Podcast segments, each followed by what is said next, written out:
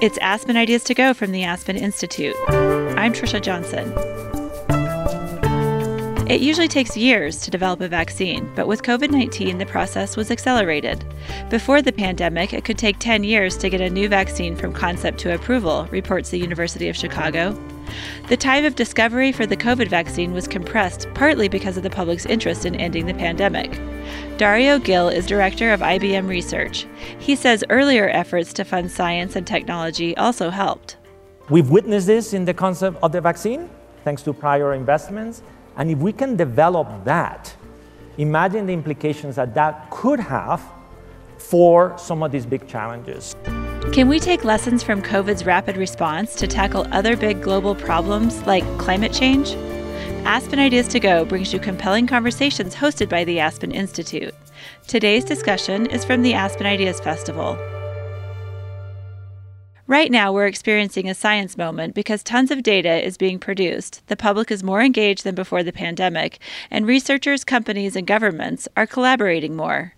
The pandemic has ushered in high expectations of what science can deliver. But are the discoveries keeping up with the amount of science being done and generated? IBM's Dario Gil oversees 3,000 researchers who work on AI, quantum computing, and a host of other emerging technologies. He joins Nicholas Dirks, the president and CEO of the New York Academy of Sciences, and Serpil Erzurum, the chief research and academic officer of Cleveland Clinic.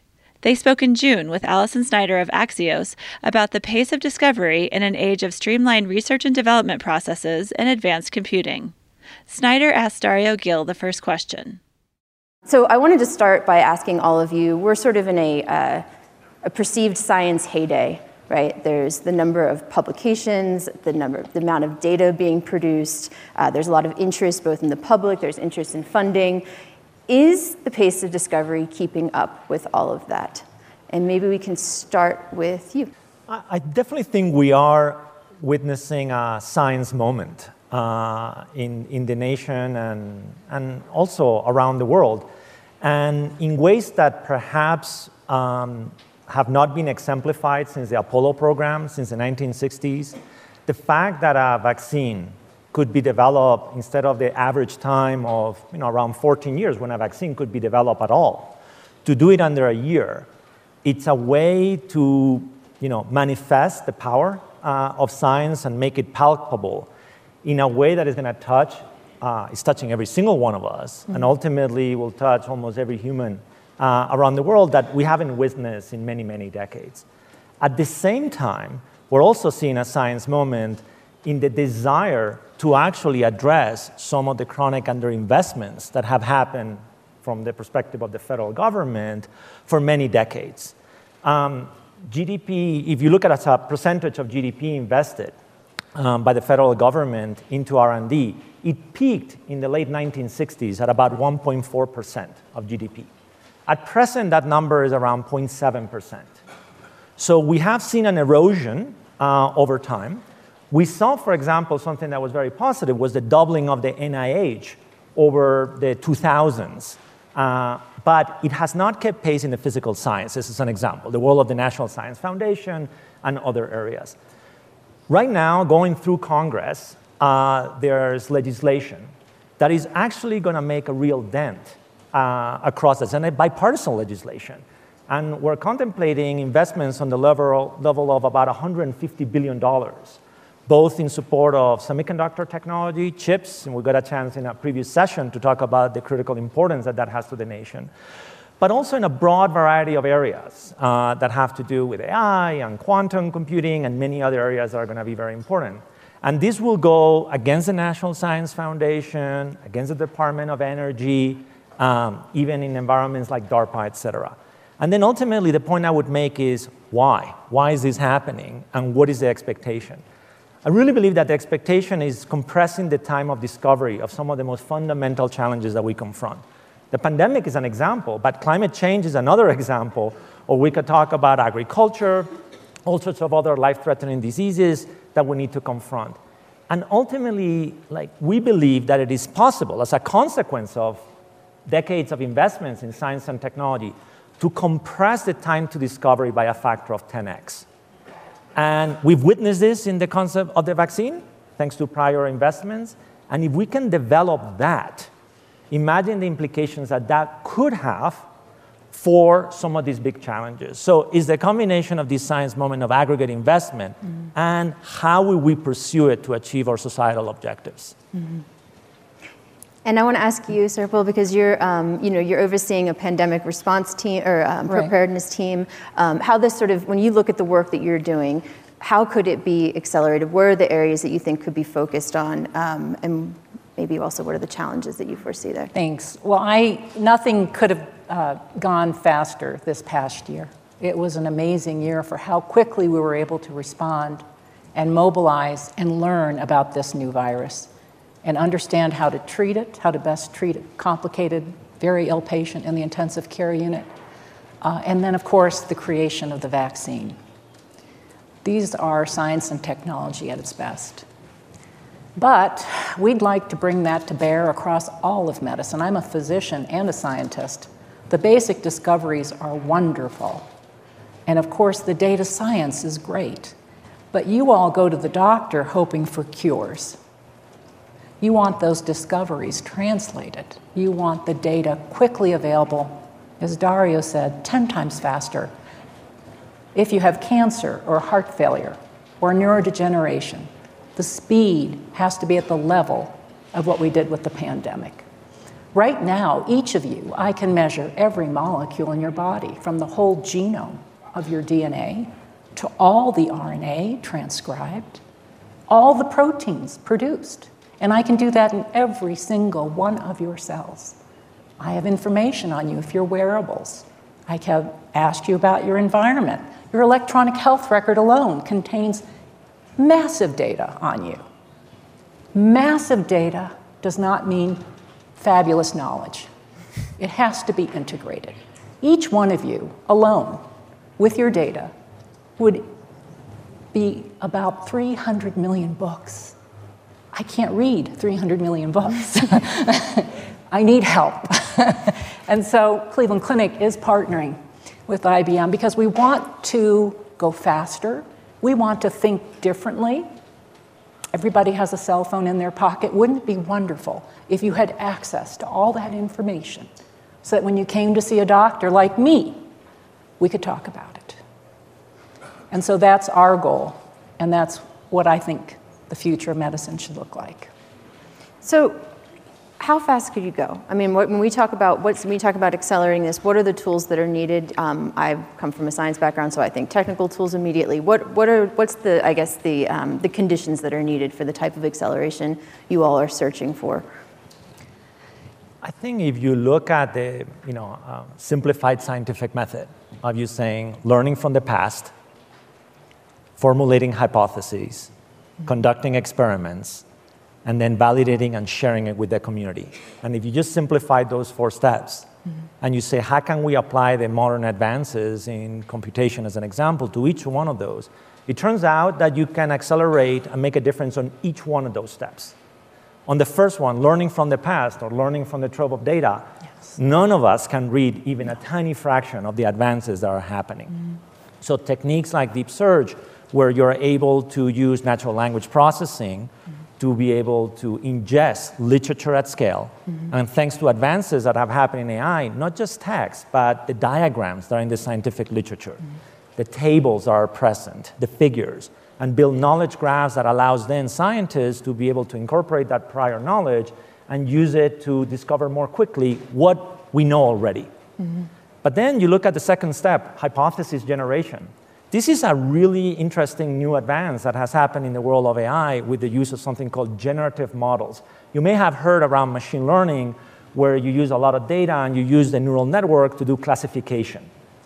In this case, you're using it to do something different. You're using it to do something called generation. So in this case, let's say I'm a chemist. I say, given these properties, let me use the generative models to generate molecules, generate hypotheses for me help me with the act of imagination of creativity. That is relatively new in terms of a new capability. And then you go and talk about automatic experimentation and what is the role of doing automated synthesis as an example with robotic automation. So we've taken this approach of taking those steps and systematically applying it in the context of the scientific method and as a companion to a scientist in conducting their work. Mm-hmm. So, we all saw obviously the speed at which some of the science was done during the pandemic, but that also generated some distrust among some people. So there's sort of a, a trade-off here, and I'm curious, maybe it's Serpil to start, like, you know, how does that factor in um, when you think about accelerating science in these ways, particularly when you're talking about applied, you're talking about medicine, uh, you know, giving people treatments and cures. How does that factor in? I think this is one of the most um, curious things that uh, I think we've all experienced over the last year and a half. Um, the idea that if you're in a crisis, a healthcare crisis, definitely you want scientists, researchers, doctors, you want people on board to find the solutions. I think that was clear to everyone. But I think the speed at which everything moved uh, perhaps uh, led to some distrust and hesitation with accepting uh, the solutions that were arrived at so quickly. And this is in contrast to, you know, the past hundred years in medicine, where solutions have been found in healthcare uh, over the last, it's been called the golden age of medicine, the last hundred years. Uh, and the reason that people live so long now are because we have vaccines, primarily discovered in the 30s, 40s, 50s. People don't die of smallpox or polio or diphtheria or tetanus. Maybe some of you remember those diseases. They were horrific to see a child. Mostly children under five got polio. No antibiotics. So, those revolutions seem to be very well accepted that those are solutions science brought that doubled our lifespan from the beginning of the 1900s from 40 to 80. And yet, there does seem to be this hesitation now that when we have a vaccine for the first major pandemic since 1918 with the flu, that people are not sure they want to participate in it, despite 4 million some people dying of this virus. And uh, it's, it's a fascinating phenomenon. You know, I'm, I'm a historian, so I can now yeah. speak about my, uh, yeah. my actual trade. Uh, but uh, it's been the case that the faster the pace of scientific, scientific discovery, the more reaction there's been to science. Uh, and of course, you know, you have different instances in which, uh, whether it was, for example, even the polio vaccine, and there, of course, it was complicated by the mm-hmm. fact that one batch was contaminated, so there were quite a few children who actually got polio because they took one of the early vaccines, which of course set back the whole process of acceptance for that vaccine by a significant period of time. But it's been the case with everything from nuclear energy and nuclear power to, uh, to, to, drugs to uh, AI, about which you're hopefully going to say more, uh, that you know, the, the, the, faster the pace, the more uh, people have been concerned in one way or another, and not just you know, the kind of uh, uh, uneducated person on the right, but there have been right. reactions to science across the spectrum of yeah. both the political uh, uh, world, but also in terms of background and levels of education. Uh, at the same time, you know, one of the things that we lose sight of with the fast vaccine, and I, this is to invoke what I was saying before about fundamental research, about the fast development of, of, the, uh, of the vaccine, especially the mRNA vaccines that were produced by Pfizer and Moderna, is that they were predicated on you know, years of work on, uh, on mRNA technologies that had never worked before, but that had a, a significant prehistory uh, including the work, by the way, that was done by Jennifer Doudna, which is why she went into uh, uh, that branch of biology as opposed to DNA, which was the big, big thing. Uh, if you haven't read Walter Isaacson's book, The Codebreakers, you should. Uh, it's an amazing story, but um, it also tells the story of how uh, the vaccines came out of a, a, a much longer prehistory. But that being said, nine months, it seems too fast. We don't have uh, you know, real uh, uh, evidence about what the long term effects of the vaccine might be. And the truth is, we don't. Mm-hmm. So uh, you know, it's, it's, it's going to be a constant struggle. The faster the pace, the more I think we have to deal with uh, trying to find other ways to establish greater levels of trust for what we do in science and technology. And that is a very complicated set of, uh, of questions. But I don't think we can treat scientific discovery independent of the need to think about ethical, regulatory, and, um, and public understanding and education around all of the things that we're mm-hmm. working on and coming up with. I'm curious in the field of AI how this plays in because there's obviously uh, trust in the, the, AI and what it's doing, what it, you know, um, but then there's also just like, there is, I think, distrust of what it means for, for me, right? I mean, me as a, um, me as a, a worker in a, in a, manufacturing facility, me as a scientist, you know, I mean, that's, you know, the idea of, like you're talking about automating uh, science, that's, that's, I think, pretty interesting. So, how, I mean, how does it factor in when you think about AI's role in, in all of this? Well, I mean, the first thing I'll say about AI is that it is unfortunate that we ended up uh, with, you know, selling with AI as, as the word itself because people mm-hmm. project all sorts uh, of, you know, concerns, optimism uh, against that technology in ways that is not commensurate with the reality of what is going on. So it becomes kind of like a proxy for these, you know, for, so for some people, the utopians, right? They, they believe that, that through AI, right, we will vanish the need to labor and work and reach some kind of utopia. And the dystopian version of it, we all know through the movies, you know, of like what is going to happen on AI and, you know, uh, losing control and essentially in the US version, kill us all. But it's interesting uh, as a sociological uh, experiment to use AI as uh, a vehicle to surface the anxieties that are present in all of us, right, as individuals and in society, and to make the contrast of how people react to AI depending on where you are geographically. So if you're in Europe, the, the, the discussion around AI and like labor and unemployment, it is central right? So there, the lens is AI as a proxy for technology that will automate all jobs and unemployment, which is already very high. You know, coming from Spain as an example, that lens of or society with a high unemployment rate gets recast now with the lens of AI, whether that has been the cause of it or not, which at present it's not, simply, you know, sort of a factual basis, right? Given the maturity. If you go to Japan, the context is different. The AI interpretation is much more benign. An aging society that, uh, you know, with population declining and a much more benign interpretation of robots, you know, going to help us, you know, and help us with the thing, mm-hmm. with, uh, with our life. And in the US, a much more militaristic version, right, of like the, you know, uh, lens around it.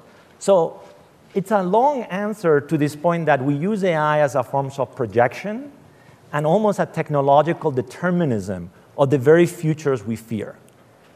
The technology has advanced. It is very impressive what it can do. Is nowhere near the capability of the projection mm-hmm. that people associate with it. So I use it much more as a, when people tell me about like what's happening in AI, the fears around AI, as a conversation about technology overall, mm-hmm. about the relationship between technology and society, and what do we want, and what uh, should the purpose be? And I'll close by saying that I'm not a technological determinist, that in the end, I think technology should be at the purpose of humans, of what we want and what we need. And that's how I would cast AI. But please don't think of AI as this thing that exists sort of on its own and self creates and goes advances. I think that enters the realm of science fiction in ways that are not constructive to the current situation or what is likely to come in the years to come and put the onus back on people and the institutions and what we create and what for. I want to shift gears a little bit and talk about um, the role of collaboration in all of this because we were talking about the technologies um, and what can be done there. But I'm curious, I guess, um, for each of you to talk about the role of collaboration in actually accelerating science. Um, and we're in an interesting moment, I think, right now. Um, obviously, geopolitically, also, um, you know, what we see happening in science in terms of how it's how it's done. I mean, there's a a, a, good portion of it is now done multilaterally between multiple, uh, multiple um, nations and sort of, you know, I'm curious how each of you think just start collaboration plays into this. What's its role? How important is it in accelerating what you're talking about 10 times here? Well, this past year showed that we could work together. In fact, we, we formed a team amongst healthcare organizations to share data freely, openly, um, things were put out on the internet rapidly. Um, for discussion of outcomes real time with patients that were in the hospital that were sick. So, this kind of free communication, um, while it happens at national meetings uh, for physicians, uh, for the first time it was happening on a daily basis with really the globe uh, as the platform.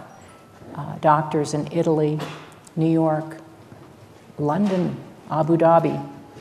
And uh, we found that we were mobilizing some of our physicians and nurses, uh, ventilators, uh, to care for patients in other states. It could never have been done before because states have policies and rules about who can practice nursing, what physicians can do in different states. And so we were able to allocate the resources and help our colleagues around the world. Um, it's very inspirational uh, at this time, I think, in history to see that happening countries reaching out, sharing information, helping each other. Um, we've always collaborated on an individual basis for science and for medical care, but uh, I don't think there's anything like this, and I'm looking at Nicholas and the history of the world, except maybe in World War II. I think there was some collaboration around antibiotics and so forth because there were insufficient amounts. But um, to see everybody mobilized for the greater good was, was it was just inspirational. And um, now, uh, as we are hopefully, you know, as we see coming out of it, um, we see what we could do and what we should do moving forward. To me, uh, for moving forward, we have to work together, people on right here, Nicholas, Dario, myself. Um, hospitals need a new kind of scientist. They're called data scientists to understand all the information coming at them. If it's coming at them every moment of the day, 24 hours a day, literally seven days a week. And the turnaround time for basic science to enter clinical care, that was remarkable this year. And we collaborated with folks we would never, we, Cleveland Clinic and Mayo Clinic are somewhat competitive with each other, but we collaborated on the largest, one of the largest convalescent plasma trials, and we're open about it because patients needed it. So I think, I hope that this sets a standard for the future and that um, that would be the way forward, but really need, I think this idea, Dario, you brought up, that we need to train our young people in science and technology so we can be prepared in the future, not just for a pandemic, but as I said, you know, all healthcare problems, uh, including, you know, poor nutrition, obesity, opioid epidemic. All those things need to be taken care of. Yeah, I, I mean, I can share an example of a unique form of collaboration that happened because of the pandemic and this global crisis that if you told me two years ago whether it could have happened, I would have said is impossible. And the example I'll share with you is something called the COVID 19 High Performance Computing Consortium. And uh, I had the privilege of being part of, of its creation, but simply put, we had an idea, which was we should aggregate the world's supercomputers that are distributed across national laboratories in the United States, National Science Foundation, universities, and the private sector, and make them available for free under emergency authorization to the leading scientists that were combating the pandemic. And when this was created, it's been formed, it was formed as a public-private partnership between, as I said, the federal government and private sector and universities. And we brought together, I mean, not only companies like IBM, but also all my competitors, right? And Google and Amazon and HP and many, many companies as well as seven national laboratories, NASA, NSF, over a dozen universities, and we aggregated close to $2 billion worth of supercomputers and made them available under emergency basis to conduct this work, and we supported over 100 uh, research projects to the, to the year. Now, that aspect of it, that under an emergency, when we're all combating a common threat, the ability to rally and share resources for a purpose is something that we've learned we can do. It's really rare that we used to do things like that. But once you learn, my desire, and I think that that's a discussion that uh, you know, one of the projects we're, we're working together, is that how do we institutionalize it? How do we not forget how we're able to solve these problems in ways that our society is capable of doing it, but we don't yet doing. And that's the role of leadership and institutional creativity and this idea that we put forth of creating something called the International Science Reserves.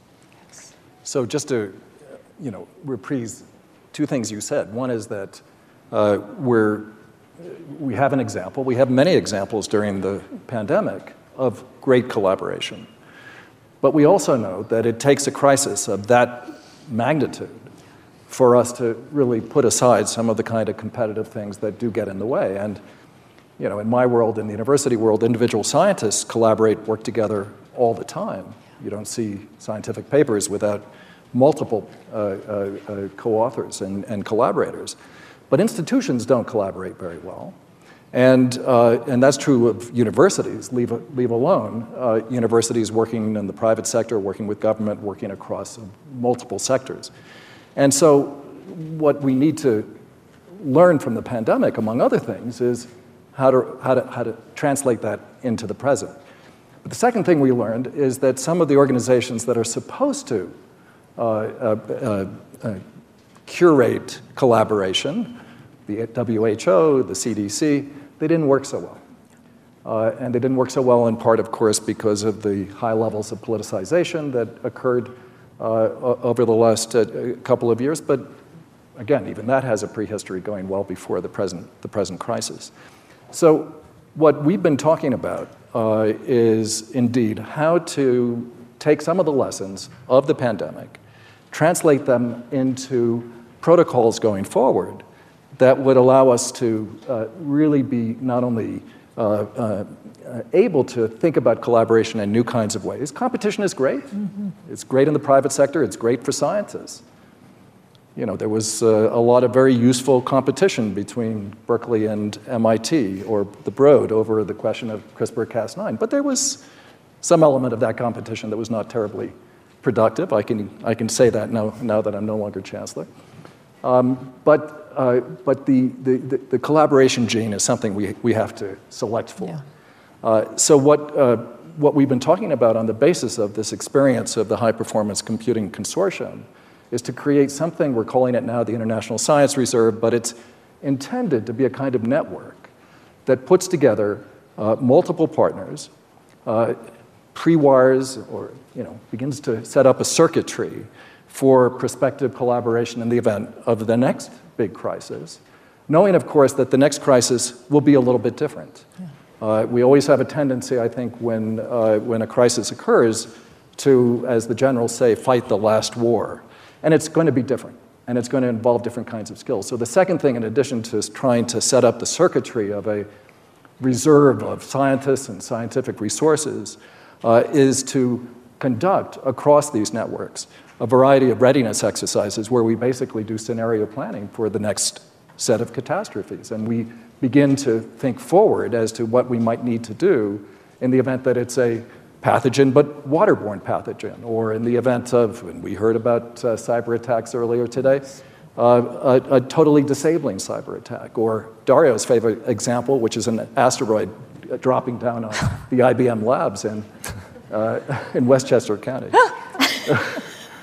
Or is that, is that, is that That's from Avi Loeb, but yeah, that's right. I, I, did co-author a paper with him in Scientific American. Uh. so what sorts of resources are we talking about? We're talking high performance computing, uh, genomic sequencing. What are some of the, you know, the types of tools that you're, you're trying to sort of tap, I guess, and, and the capacity you're trying to build? Yeah, so, so we're accustomed to the idea of reserve capacity in, in a different context, right? In the world of military and so on, where people engage in scenario planning. In this case, uh, if you look at what are some of the horizontal technology capabilities that are present, computation is one. Data science, yes. you know, that Serpil was alluding to, is something ubiquitous. No matter what you're confronting, you're going to be, yeah. you know, you have this issue of ingesting massive amount of data, analyzing and putting context. Satellites, satellite imagery, you know, for example, can be extremely relevant in the context of obviously um, emergencies related to weather, uh, et cetera. Genomic sequencing uh, and the interpretation of that sequencing uh, is extraordinarily important. But so are um, you know, the social sciences. I mean, we were talking a minute ago that even if you succeed in, in this context of developing a vaccine, you still have the issue of how do you get society to trust it? What are the incentives and behaviors that you got to put in place? In what mechanisms can you build a trust to actually get to the end solution? So just the discovery and the creation of the technology is not enough. So, but the, the realization is, you know, a reflection is that after each crisis, we have seen institutional innovation in science and technology. After World War II, we saw through uh, Vannevar Bush the creation of the National Science Foundation and the beginning of the national laboratories that became then eventually DOE. You saw in the Cold War, you saw the creation of NASA, you saw the creation of DARPA. I think a question we're exploring here is after this global crisis, what are the new institutions we are going to create to prepare ourselves for this future? And one conclusion that we've reached is that the answer is unlikely to be a CDC like thing, a single institution under a government structure, but rather that we got to realize that the science and technology talent of our nation is very distributed. The capacity is very distributed after 70 years of investments in science and technology. And what we need is a network that allows us to come together when we confront crisis. We've done it yes. in this pandemic. It really has been unique, I think, in our history of like working as scientists and the way we've collaborated with one another how do we not lose it the moment we, life goes back to normal? That requires institutions. It requires something like you're, you're, you're referring to as this pre wiring, a mechanism for us to work together. And that's what we're trying to imagine and create with the creation of the International Science Reserves.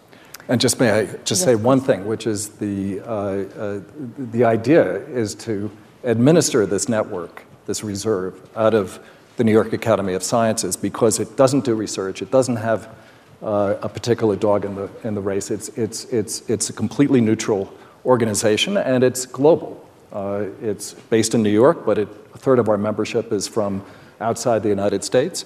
Uh, and uh, we want, in some sense, to be as uh, uh, just as much of a facilitator as anything else. And I think that's where the idea of the network and of different kinds of resources being put together and, uh, and, and, and knowledge about who's doing what, where, and what would be needed in the event of this kind of crisis or that uh, is something that we believe really will be necessary uh, in, um, in a future in which the next catastrophe is probably just waiting to happen. But one example of a new institution to just to give a lot of credit to Serpil yeah. and your leadership, for example, the new pathogen center yes. the Cleveland Clinic yeah. is creating is another example, right? Yeah. Yes. So that would be uh, one of the platforms that we think would be very useful. Unfortunately, um, this is not likely to be the last infectious disease that affects the globe. Your lives, your loved ones, uh, your children going to school, the economy, your jobs uh, it's put the world at a standstill. We can't have that again. So uh, at the Cleveland Clinic, uh, we are global, and we decided that we were going to invest in a pathogen center. Just the last 20 years have shown us the first SARS, Ebola, Zika, dengue. These are all terrible infectious diseases, tick borne viruses. And a lot of this globalization an infectious risk is because we are global citizens. We all travel a lot. Somebody in Africa can be in North America the next day. Tick borne viruses from China are now in Ohio that cause terrible infectious diseases if you are bit by them. So we see infectious diseases, as it was in the early 1900s, the greatest threat to humankind. And we have to be ready because it is bound to happen again with global warming and the globalization we're seeing. So I think we have to think this way, and we have to be partnered and work together. These things cannot go away because we may need them again, and I don't know when, but it won't be, I think, 100 years. Uh, we're going to take a couple questions from the audience. So if you have a question, raise your hand, and there's a mic coming around. Go ahead. I hope what I'm about to say sounds as related as it does in my brain when I think it. Um, having been raised in public health and medical anthropology, I agree with you. The the speed of the collaboration and all of that, and and the, the vaccine has been amazing.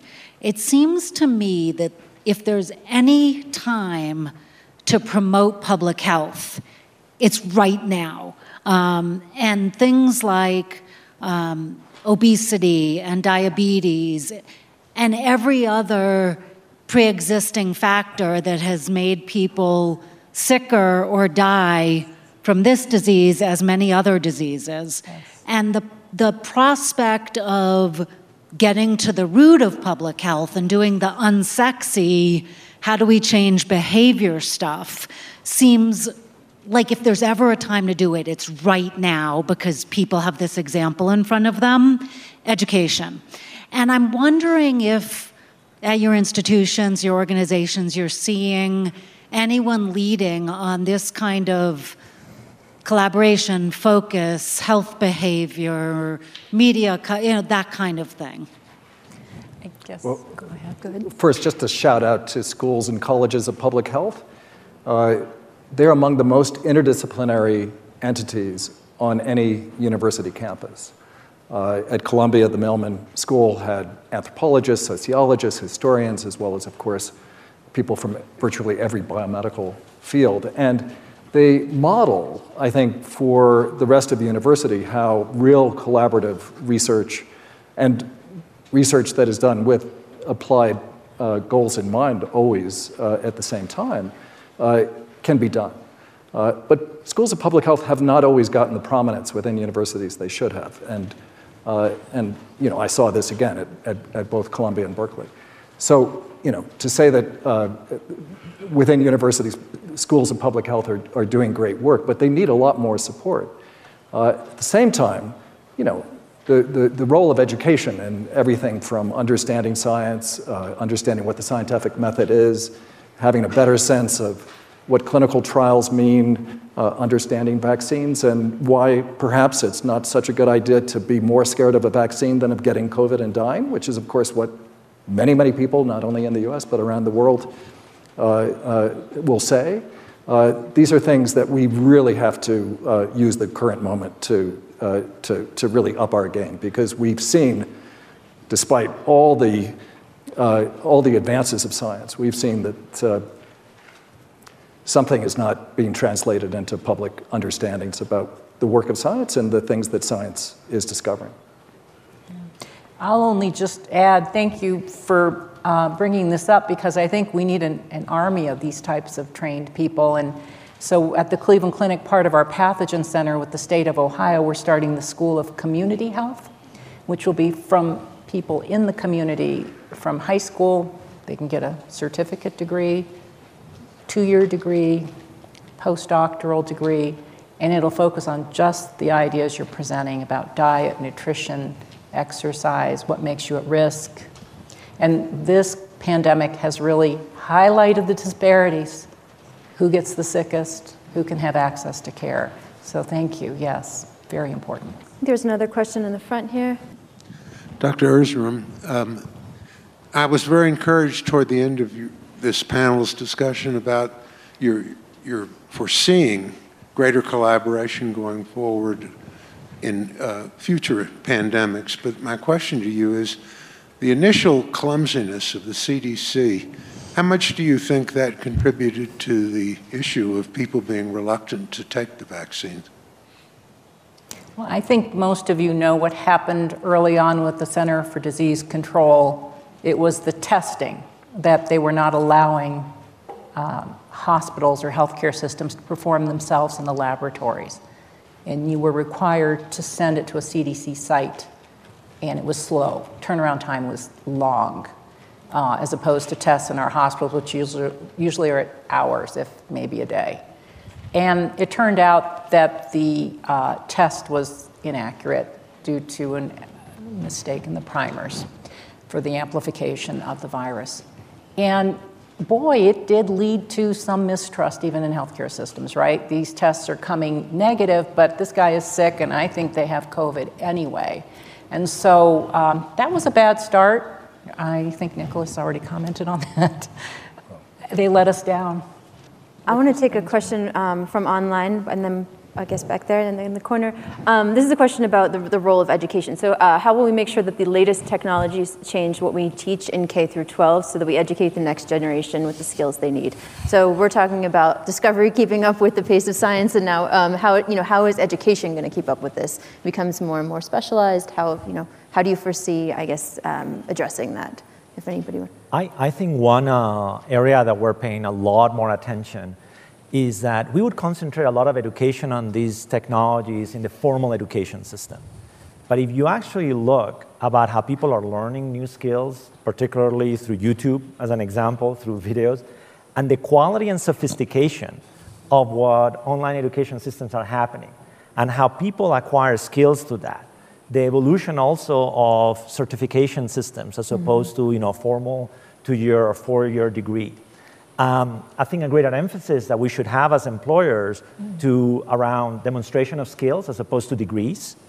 I think the combination of all of those factors can democratize quite a bit more how you learn a skill, how you start participating um, you know, in demonstrating that skill, and allow people a progression of career opportunities that is less linked to credentialism, right? From mm-hmm. particularly in the in the form of of, uh, of the formal education system.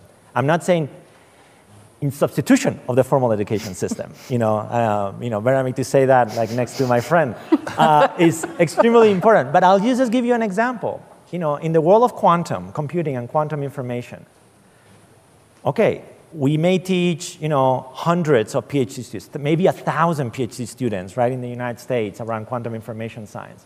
This year, through our YouTube channel of like teaching about quantum information, we're going to have a million learners who are learning around this.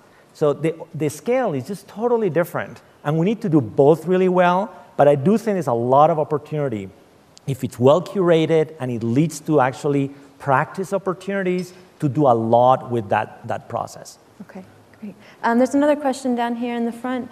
Um, going back to the beginning of this conversation and the investment in science and technology, and that we're at a moment of science and technology. Can you help us to understand where the U.S. is in the world as it relates to investment in science and technology and where you think other countries may be, and not just China? How about the rest of the other countries? Because interestingly, each of the vaccines had international participants who were at the basis of it, and your panel there has international representation. I, I would say the overall story of the last 15 years is one of convergence in terms of a massive gap uh, of the United States post World War II in terms of science and technology leadership, and 70 years of convergence in terms of aggregate levels of investments, absolute levels of investments, and number of scientists who practice in these areas. So the United States still arguably uh, invests the most on total dollars, but at purchasing power parity, probably is crossed over now or the year to come with China. Um, so definitely within this decade, we would see on total dollar spent in R&D, China uh, will be ahead of the United States uh, on, on that measure. On relative level investment, percent of GDP, definitely we've seen an erosion in the United States compared to South Korea, Japan, Germany, many other nations in terms of investments and a trend in growth. That is why you know, I've been really passionate advocate that we needed to correct that in the United States. I think I'm very hopeful that finally we're seeing bipartisan action in Congress to correct that and make significant investments to alter that. But the trend has been towards erosion on, on relative metrics. Having said that, I still think the United States has the best R&D system in the world. The university systems of the United States continue to be, you know, I think in many ways without equal, and our ability to attract extraordinary people uh, still has been very strong. But if you take a great thing and you don't invest and you don't care for it, it erodes over time, and we were definitely eroding it. Yeah, if you look at global uh, ranking systems, you'll see there's a kind of slow but steady erosion of the position of uh, American u- universities in terms of research preeminence. And it does have to do with levels of investment. That being said, too, though, I just want to note that uh, nationalist science is never going to work. Uh, science is inherently collaborative, as we've been talking about.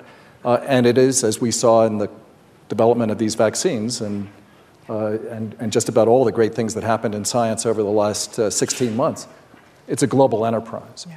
Uh, and there are lots of concerns, obviously, about IP and uh, even uh, security with respect to China and Russia and so on and so forth. But I think it's very important not to lose sight of the fact that if you start drawing your boundaries around your scientific research, you're going to fall behind even faster. It's, uh, it reminds me just one line is that uh, Avi Loeb, the co-author that, uh, that we're talking about the, the meteorite, uh, he says that science is not a, a zero-sum game, but an infinite-sum game. Mm. So there is benefit actually on aggregate levels of investments if it's channeled properly as this happens around the world. I can take one, we take one more question. So it's great to throw a lot of money, I hope, at um, research and development and so forth. But what's your sense of the upcoming class, if you will, of scientists and engineers mm. and mathematicians in the, in the K through 12 group, because that's really where the next generation of uh, innovation is going to come from. Is it getting better? Is it stagnant? Is it not where we want it to be? Well, it's certainly not where I want it to be, and I can't imagine that anybody here would, uh, no. would no. disagree with me.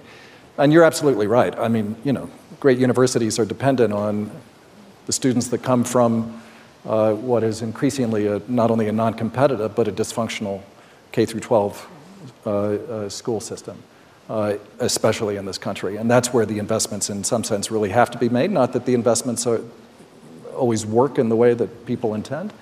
But um, I'll just make one comment about this. I mean, in, in, in, in the 19th and early 20th centuries, universities used to be much more tied into what was going on in K through 12 education. The University of California used to actually uh, uh, control the curriculum of, uh, of the school system in California, and it decided, no, we don't want to do that, and you know, we sort of ossified the structures that separate K through 12 from college and then university uh, uh, studies. That is not a good thing. I think it's time not only for us to think about uh, establishing new models of collaboration across and between institutions at, uh, in, in, a kind of lateral sense, but also re-engaging uh, an obligation to, to, to work on rethinking how we train our, our young people. And it includes much more challenge-based, project-based learning, much more engaged online kinds of sources to supplement what is available in schools. We need to do a lot. And in some cases, there's been an institutional capture of a subset of our population to the detriment of many others. Like, look at computer science. Computer science, you look at the number of like women enrolling in computer science degree over the last 30 years, we've gone backwards, but yeah. not by a little bit, big time. So that is a terrible problem. It's, it's like you, you would imagine that we should have been in a situation where we would achieve like 40, 50%, right? Get a level of parity. Instead, it has become a profession where basically you know, the signaling to everybody is you have to be, um, you know, a male coder, right, with a particular set of habits to be able to enjoy this. And if you're not a prodigy when you're 15 years old programming, you should not be part of this. Mm-hmm. I think that's a terrible, terrible thing.